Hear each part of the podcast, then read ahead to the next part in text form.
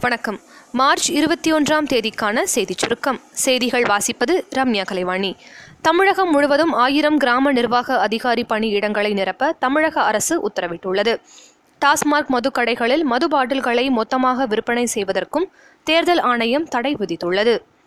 எதிர்வரும் மக்களவைத் தேர்தலோடு நடைபெறவுள்ள சிக்கிம் மற்றும் அருணாச்சல பிரதேசம் சட்டப்பேரவைத் தேர்தலில் போட்டியிடும் பாஜக வேட்பாளர் பட்டியலை கட்சித் தலைமை வெளியிட்டுள்ளது.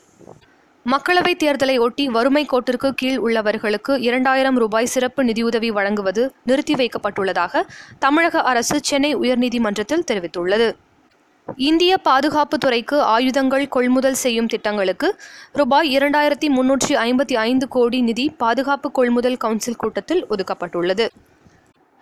மக்களவைத் தேர்தல் வாக்குப்பதிவுக்கு முன்னர் நாற்பத்தி எட்டு மணி நேரத்திற்கு எவ்வித தேர்தல் பிரச்சாரமும் அனுமதிக்கப்படாது என ஃபேஸ்புக் ட்விட்டர் வாட்ஸ்அப் உள்ளிட்ட சமூக வலைதளங்கள் அறிவித்துள்ளன. பாராளுமன்ற தேர்தலில் சிதம்பரம் தொகுதியில் பானை சின்னத்தில் போட்டியிட்டு கட்டாயம் வெற்றி பெறுவேன் என்று திருமாவளவன் தெரிவித்துள்ளார்.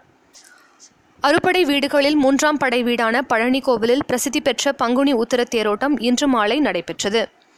அம்மா மக்கள் முன்னேற்ற கழகத்தின் தேர்தல் அறிக்கை மற்றும் இரண்டாம் கட்ட வேட்பாளர்கள் பட்டியல் நாளை வெளியிடப்படும் என்று அக்கட்சியின் தலைவர் திரு டிடிவி தினகரன் தெரிவித்துள்ளார்.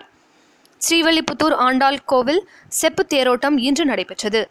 திரளான பக்தர்கள் கலந்து கொண்டு வடம் பிடித்தனர். பன்னாட்டுச் செய்திகள். அமெரிக்காவின் கொலம்பியா மாவட்டத்தின் மேல்முறையீடு நீதிமன்ற நீதிபதியாக இந்திய வம்சாவளியைச் சேர்ந்த நியோமி ராவ் பதவியேற்றார். இந்தியாவில் தீவிரவாதிகள் மீண்டும் தாக்குதல் நடத்தினால் பாகிஸ்தான் மிகப்பெரிய பிரச்சனையை சந்திக்கும் என அமெரிக்கா தெரிவித்துள்ளது. விளையாட்டுச் செய்தி.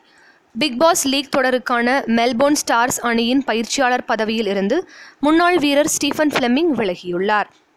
நாளைய சிறப்பு. உலக தண்ணீர் தினம் மற்றும் டிவிஎஸ் கம்பெனியின் நிறுவனர் திரு டி வி சுந்தரம் ஐயங்கார் அவர்களின் பிறந்த தினம். இத்துடன் இன்றைய செய்தியறிக்கை நிறைவு பெறுகிறது. மீண்டும் நாளை சந்திப்போம்.